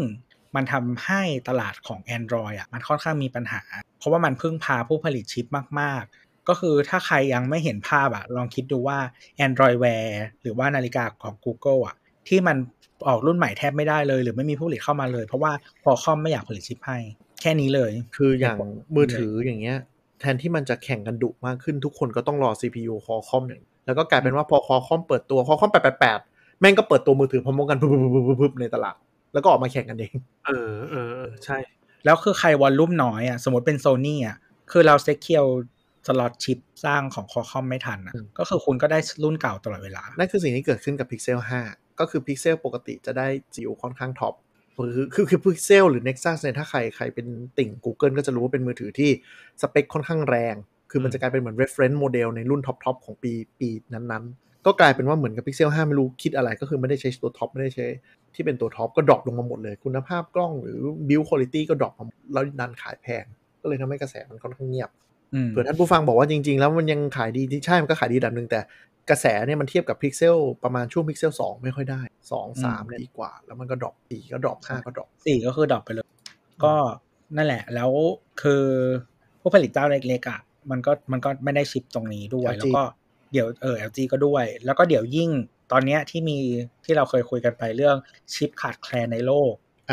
ถ้าเราเป็นคนขายเรามีของน้อยเราก็อยากขายให้คนที่เขาซื้อเยอะลูกค้ารายใหญ่เราก่อนเราไม่มีทางหรอกที่เราจะอยากขายแบบอุ้ยแบบ Sony ขอซื้อมาแบบกี่ล้านชิ้นเองฉันขายให้ Samsung 20 ล้านอันอะไรอย่างเงี้ยใครจะมาขายให้ Sony บ้างนี่คือสิ่งที่เกิดขึ้นปิ๊ดซึ่งการที่ Google เขาเข้ามาสู่ตลาดตรงนี้เนี่ยมันก็จะแก้ปัญหาเรื่องนี้เพราะว่าตังค์เยอะอยู่แล้วเนาะคือถ้ายกตัวอย่าง situation ง่ายๆเผื่อท่านผู้ฟังไม่เก็ทก็คือ Qualcomm ตอนนี้กำลังจะทำตัวเหมือน Intel ในยุค2 ปีที่แล้วอะที่ทุกคนต้องง้อซื้อ Intel แล้ว Intel ก็จะทำตัวแบบค่อยๆพัฒนาไปละกันฉันเป็นเจ้าตลาดอยู่แล้วก็เลยเปิดตลาดให้คนอื่นบุกขึ้นมาคือ Qualcomm ตอนนี้มีความเป็นอย่างนั้นอยู่นี่คือแบบทำให้หลายคนก็รู้สึกว่าแบบมันก็ต้องหาทาง Google ก็เลยมีข่าวออกมาซึ่งอีข่าวตัวนี้ออกมาก็คือโคกับ Samsung นะครับคือซึ่ง Samsung ก็เป็นคู่แข่งตัวหนึ่งเหมือนกันใช่ก็ Samsung เขาก็อยากจะรับจ้างผลิตด้วยเนาะก็ลงเงินซื้อเครื่องไปเยอะอ่ะทำแบรนด์เองด้วยแล้วก็เป็นโรงงานเองด้วยทำรับจ้างด้วย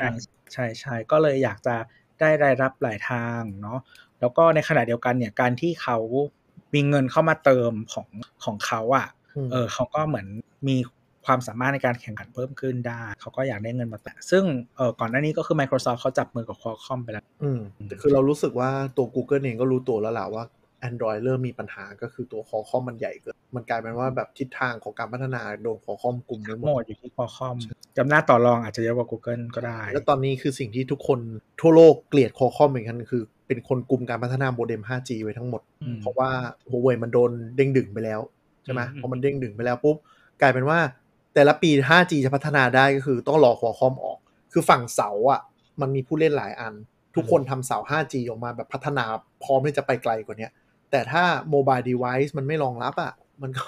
ก็ไม่มีประโยชน์เพราะอย่าง Broadcom มันก็ไม่ได้ทำ CPU โมเด็มได้ดีเท่าด้วยไงใช่ๆมันก็จะเป็นยุคเก่าส่วน Intel ก็จะเป็น 4G เท่านั้นเพราะ 5G ที่ทำไม่สำเร็จอย่าง Apple ไปแล้วก็คือจริงๆโมเด็ม 5G อ่ะมีขายอยู่ทั้ง4เจ้าเลยที่เป็นผู้ผลิตชิปอ่ะ Qualcomm MediaTek Samsung แล้วก็ Huawei แต่ว่า Samsung กับ Huawei อ่ะเขาไม่ได้ขายให้คนข้างนอกเพราะว่ามันจะมีผลเรื่องการปัญหาของการไลเซนส์ตัวเขาเรียกว่าอะไรสิทธิบัตรต่างๆถ้าขายข้างนอกอาจจะโดน Qualcomm ฟ้องได้มันอีลุงตุงนางมากเรื่องสิทธิบัตรโมเด็มเพราะฉะนั้นน่ะเขาก็เลยแบบ Samsung อ่ะทำมานานแล้ว Huawei ก็ทำมาสักพักนึงแล้วทุกจริงๆแบบคือ2เจ้านี้ไม่ต้องรอQualcommแต่ว่ากูขายคนอื่นไม่ได้นะกูใช้ตัวเองเท่านั้นเพราะเข้าใจว่ามันเหมือนกับพัฒนาบนเบสของQualcommอ่ะก็เลยไม่สามารถมาใช้เชิงพาณิชย์อย่างคือQualcommเขาถือสิทธิบัตรด้านนี้ค่อนข้างเยอะ แต่คือจริงๆอ่ะมันจะมีข้อกำหนดที่เรียกว่าฟรานอ่ะที่แบบว่าเหมือนถ้าของที่มันกลายเป็นมาตรฐานอุตสาหกรรมใช่ป่ะมันจะต้องมีการไลเซนส์อย่างแบบเขาเรียกว่าอะไรราคาที่สมเหตุสมผลต่างๆอย่างเงี้ยแต่ว่าถึงกระนั้นมันก็ยังสู้อำนาจQualcommไม่ค่อยได้แล้วQualcommเอาจริงๆอย่างโมเด็มตัวที่อยู่ใน Snapdragon 865 X55 หรือที่อยู่ใน iPhone 12 ปัจจุบันอะ X50 ถ้าของ iPhone จะเป็นรุ่นต่ำกว่ารุ่นเดียวแพงสุดน่าจะ50ก็เป็นโมเด็ม 5G ที่มันไม่ได้ดีคือแบบไม่ได้ performance ตามที่ทุกคน expect กันเลยคือด้วยความที่มันเป็นโมเด็มแยกไม่ได้เป็นแบบคือเหมือนเราเคยคุยกันในเรื่อง M1 เนาะว่าแบบมันจะ efficient มากถ้าทุกอย่างแปะอยู่ในชิปเดียวกันใช่แต่โมเด็ม 5G ของ Qualcomm ก็ยังเป็นโมเด็มแย่ที่ทุกเจ้าต้องซื้อไปแปะอยู่ข้างๆ CPU ซึ่งมันทำให้มีปัญหาเรื่องกินแบตเยอะซึ่งแบบถ้าใครใช้ 5G ตอนนี้จะรู้เลยว่ามันแดกแบตแบบไร้สาระจริงๆซึ่งก็เกิดจากตรงแหละเพราะมันไม่ได้เป็น system ที่มันดีไซน์ไงแต่ว่าเดี๋ยวตัวใหม่ของ Qualcomm เขาจะมีรวมมาแต่ว่า Apple ก็จะไม่ได้ใช้ Apple อาจจะของตัวเองเสร็จแล้วแต่ยังหรอกน่าจะอย่างปี2ปีนี้น่าจะยังเพราะว่าต้องรอสัญญากับบรอดคอมหมดก่อนใช่ปะจริงๆเราว่าเขาไม่ต้องไม่ต้องรอสัญญากับQualcommหรืออะไรหมดคือเราคิดว่าเขาพร้อมแต่ว่าก็คือเหมือนตอนที่สัญญาเขาจะซื้อ5ปีมั้งของQualcommถ้าวันไหนที่เขาทำสำเร็จว่าสัญญาเขายังซื้ออยู่เขาซื้อในรุ่นเก่าเท่านั้นรุ่นใหม่เขาก็ไมเกรดมาก็เป็นไปได้ครับแต่ต้องใช้เวลาแหละเพราะเพิ่งซื้อ Intel ไปปีทีนี้ Google ก็คือน่าจะใช้โมเดลเดียวกันกับ Apple นั่นแหละก็คือพยายามมองหา CPU ที่ตัวเองเป็นคนออกแบบสถาปัตยกรรมเพื่อจะได้ควบคุมทิศทางหรือว่าทำให้มันดีกว่าคือหมายถึงว่า Google เนี่ยการที่เขาทำ Nexus หรือ Pixel เนี่ยเขาไม่ได้เน้นยอดขายแต่เขาต้องการให้มันเป็น reference ในอินดัสทรีว่า Android ควรจะพัฒนาไปทางไหนไม่งั้นทุกคนก็จะกักของอะไรเงี้ยไปเรื่อยๆเขาอยากจะเป็นผู้ควบคุมตลาดหมายถึงว่าเขาอยากจะมีเสียงในตลาดนี้อยู่ไม่ใช่แค่แบบกูทำไปแล้วมึงก็ไปปู้ยำอะไรก็ได้ซื้อชิปQualcommมาแปะอย่างเงี้ยแล้ว Android ก็แบบ develop กันเละเทะอะไรอย่างเงี้ยคือต้องยอมรับ Android ตอนแรกมันเป็น Project Open Source จริงๆแต่ Google ก็พยายาม take control เพื่อต้องการก็เลยแยกกันใช่ทีนี้ก็เลยกลายเป็นว่าคือถ้า Google ปล่อยเป็น Open Source เนี่ยแต่ละเจ้าอย่าง Samsung อ่ะก็จะไปพัฒนาแอปพัฒนาเฟรมเวิร์คอะไรที่เป็นของตัวเองไงซึ่งมันจะทำให้ Android ของ Samsung เข้มแข็งแต่มันไม่ทำให้ Ecosystem ของ Android ที่ Google มันแข็งขึ้นเขาก็เลยต้องพัฒนา Android ให้เร็วแล้วก็จะทำยังไงว่ารู้ใช้ได้จริงก็ต้องออก Reference Device ก็คือ Pixel Nexus อย่างเงี้ยอย่างเช่นชัดๆเลยก็คือตอนที่วงการกล้อง Android มันเริ่มแบบกักๆอ่ะเริ่มแบบไม่รู้ไปไงต่อ Google ก็ออก Pixel ออกมาว่าแบบกูเน้นถ่ายภาพเลยโดยถ่ายภาพโดยที่ดีมี processing image processing ที่ดีนู่นนี่นั่นปุ๊บ industry มันก็ถ้าพัฒนากล้องมันก็จะไปด้านนี้มันก็จะโตเร็วคือแต่ว่าในขณะเดียวกันคือสิ่งที่ Google ต้องการกับสิ่งที่ผู้ผลิตต้องการอะมันขัดแย้งกันอยู่เสมอเพราะว่าคือตลาดตอนนี้ในเมื่อทุกอย่างมันสามารถแบบซื้อของเขาเรียกว่าอะไร off the shelf หยิบมาซื้อแล้วก็ซอฟต์แวร์ก็เหมือนกันอะไรแบบเนี้ยผู้ผลิตเขาก็รู้สึกว่าเขาไม่มีจุดเด่นAndroid อะไรก็เหมือนกันไปหมดส่วน Google เองก็รู้สึกว่าอันนี้ก็ดีประมาณนึงนะเพราะว่าแบบแอปอะไรต่างๆเข้ากันได้หมดเขาสามารถแบบขยาย device อะไรไปได้เยอะแต่ว่าเนี่ยมันก็จะคือสิ่งที่เขาต้องการมันก็จะขัด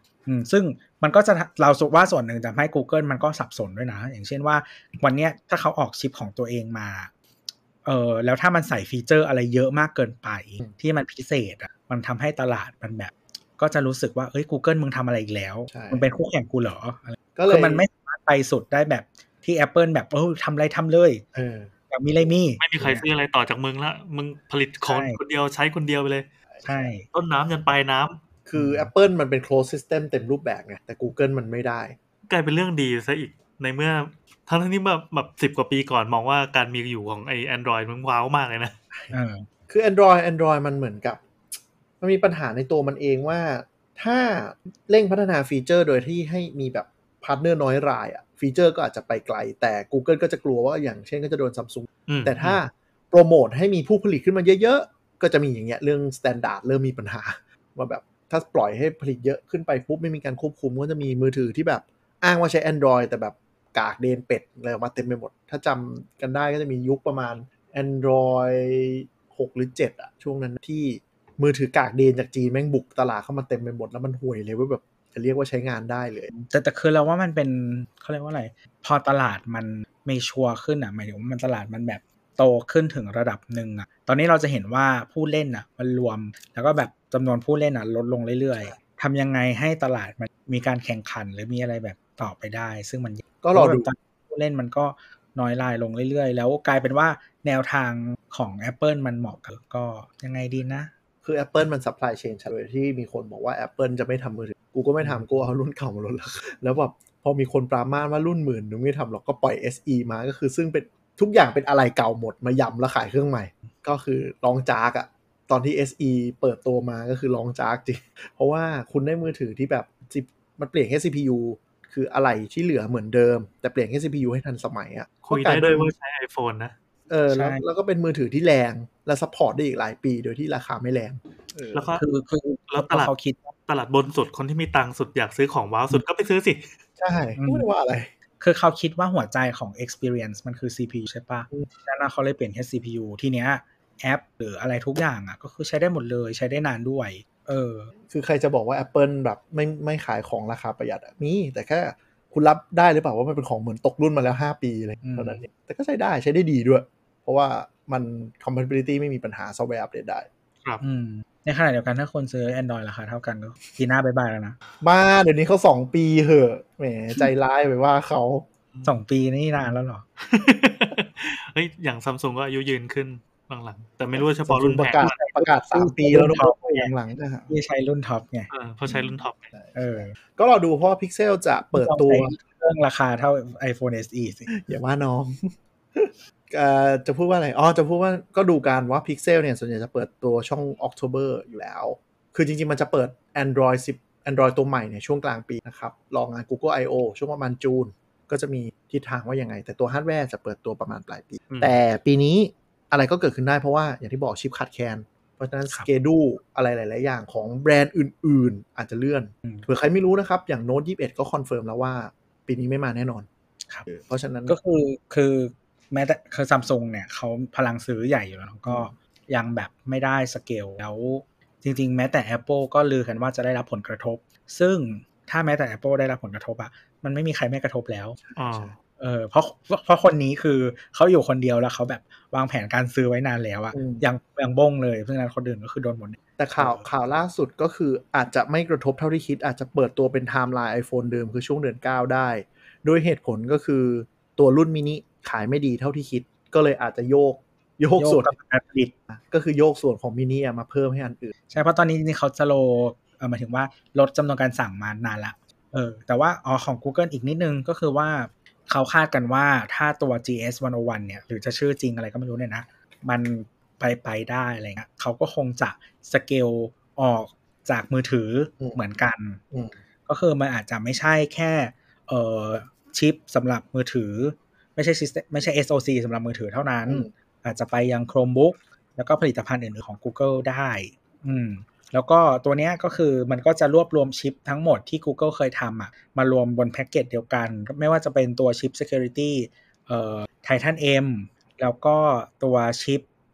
อะไรนะชิป Image Processing อะครับที่อยู่ในที่เป็นแบบชิปถ่ายรูปอะเอามารวมกันอยู่ในแพ็กเกจอะไรประมาณนั้นซึ่งมันก็จะทำให้ประสิทธิภาพทั้งหมดอะดีขึ้นแม้ว่า Google อาจจะยังไม่ได้พัฒนาชิปเก่งขนาดนั้นแต่ก็น่าจะดีขึ้นคือท่านผู้ฟังต้องอย่าลืมว่า Google ก็คือบริษัทซอฟต์แวร์และโฆษณาเพราะฉะนั้นถ้าบริษัทโฆษณาใช่เพราะฉะนั้นก็คือสมาร์ทโฟนใครก็ขายดีตัวเองก็คือสามารถ track behavior ได้อยู่ดีการที่ทำ CPU นอกจากสมาร์ทโฟนสามารถไหลไปที่ Internet of Things อื่นๆสมาร์ทโฮมได้หรือ device อื่นในอนาคตนั่นหมายถึงว่า Google ก็มีข้อมูลคุณมากขึ้นนะครับผมมันมีข่าวนี้ที่ออกมาบอกว่ารีพอร์ตที่เปิดออกมาว่าเหมือนหลังจากที่ Apple เขาทำบังคับให้ทุกคนโชว์ว่าแทร็กอะไรบ้างใช่ปะเขาก็เลยมาเทียบกันกับ Google แล้วก็เหมือนมีบริษัท Security เขาวิจัยประมาณว่าแบบถ้าคุณใช้ Android อ่ะคุณจะถูกเก็บข้อมูลมากกว่าใช้ iPhone 20 เท่าก็อยู่แล้วก็อย่างโอเคก็คืออย่างโลเคชั่นอย่างเงี้ย Google ก็แบบแอบเปิดทุกอย่างเต็มแม็กโดยที่ไม่บอกเราโอเคไม่ได้บอกใน Term of Use แบบยาวประมาณนิดนึงแต่เนี่ยเปิดแอป Home อะไรต่างๆมันแทร็กอ่ะใช้ไปก็เตือนกูอยู่นั่นแหละว่าแทร็กอยู่ปิดมั้ยอย่างเงี้ยแต่เราชอบอันนึงมากตอนที่iOS ตัวใหม่ประกาศว่าแบบจะเพิ่มเรื่องเนี้ยเรื่องบอกให้ว่าแต่ละแอปแทร็กอะไรคุณบ้างอ่ะแล้วตอนที่ iOS ตัวนี้มันลอนช์ใช่ป่ะแอปของเครือ Google น่ะซึ่งปกติมัน weekly update ใน App Store เว้ยแม่งไม่อัปเดตอยู่3 สัปดาห์ หยุดอัพไปเลยเลยเฟซบุ๊กยังกล้าอัพเลยคือแบบไม่อัพเลยที่หนักสุดคือ YouTube อ่ะหายไปแบบเดือนนึง Facebook ยังกล้าอัพที่คนแบบแคปมาตลกกันอ่ะแต่ Google อ่ะไม่กล้าอัพแล้วเขาบอกว่าเหมือน Google แบบคิด strategy อยู่ว่ากูทำไงดีคงแบบ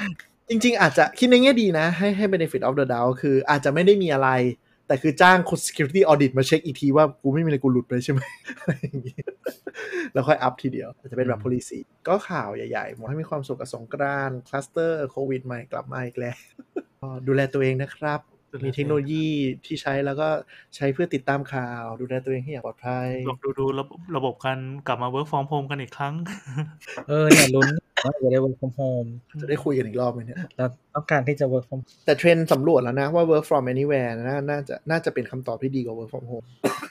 จะไป work from hotel แล้วเนี่ยจริงๆก็มีคือหมายความ work from anywhere คือบางทีอาจจะแบบนัดทีมมีตติ้งแต่ไม่จำเป็นต้องนัดที่ออฟฟิศก็มาเจอกันที่แบบร้านกาแฟแถวที่สมาชิกทีมไปเสร็จเราทำหลายรอบแล้วเหมือนช่วงก่อนนั้นเนี่ยคือออฟฟิศเราเริ่มกลับมาทำงานที่ออฟฟิศช่วงเดือนมีนาแต่ก่อนหน้านั้นก็คือว่าวันไหนที่บางวันที่เราอยากจะทีมมีตติ้งแล้วแบบรู้สึกว่าควรจะคุยกันเจอหน้าอะไรเงี้ยก็นัดกันข้างนอกไม่ไปออฟฟิศแล้วก็วันไหนที่เหมือนแบบจะมีคอนคอลกับลูกค้าก็อาจจะนัดเจอกันแล้วก็ไปสักที่นึงซึ่งถ้ามันเป็นบริษัทที่มันไม่ซีเรียสเรื่องคอมไพแอนซ์มากมันก็โอเคแต่ถ้าทันทีที่คุณบริษัทใหญ่ที่ไม่ผิดคอมไพแอนซ์มหาศาลแล้วต้องนั่งปรับกฎกันยิบหายเลยอ่ะตัวปิดรายการครับผมและสำหรับวันนี้นะครับก็ สำหรับถ้าท่านผู้ฟังคนไหนนะครับอยากพูดคุยกับเรานะครับก็มาคุยกันได้ที่ Twitter @techjocktalk นะครับหรือว่าช่องโซเชียลมีเดียต่างๆของสามโคกเรดิโอได้เลยแล้วก็ตอนนี้เคนกำลังหยิบบิกินี่สีดำขึ้นมานะเหมือนจริงอ่ะไม่เดี๋ยวรีวิวรอบหน้าขี้เกียจเราชั่วโมงครึ่งแล้วครับผม AirPods Max นะครับหูฟังราคา 19,900 บาทนะครับจะได้ลดหน่อยไม่ได้จะได้ลดบอกโวยเดี๋ยวออฟเรคคอร์ดเหรอออฟเรคคอร์ดเหรอรถก็ยังแพงกว่าSony ตั้งเยอะสุดท้ายก็ไม่ได้ใช้นะเวลาอ่านรายการเนี่ยเคนก็ไม่ได้ใส่หูฟังอันนั้นนะครับมันใส่ไม่ได้เพราะมันไม่มีสายไงเนี่ยคอมไม่มีบลูทูธเหรอครับอะไรนะคอมคุณไม่มีบลูทูธเหรอครับไม่มีใช้ PC ไม่ได้ใส่บลูทูธการ์ดไว้ซื้อมาทั้งแพงใช้นี่แหละใช้หูฟังมอนิเตอร์สิเวลาเราอัดรายการเราต้องใส่หูฟังมอนิเตอร์เพราะว่าเรนจ์มันจะได้เหมาะสมครับนะครับไว้เจอกันหลังสงกรานต์เดี๋ยวมารีวิวให้ฟังเดี๋ยวไปใช้กันวันนี้ก็ลาไปก่อนนะครับสวัสดีครับ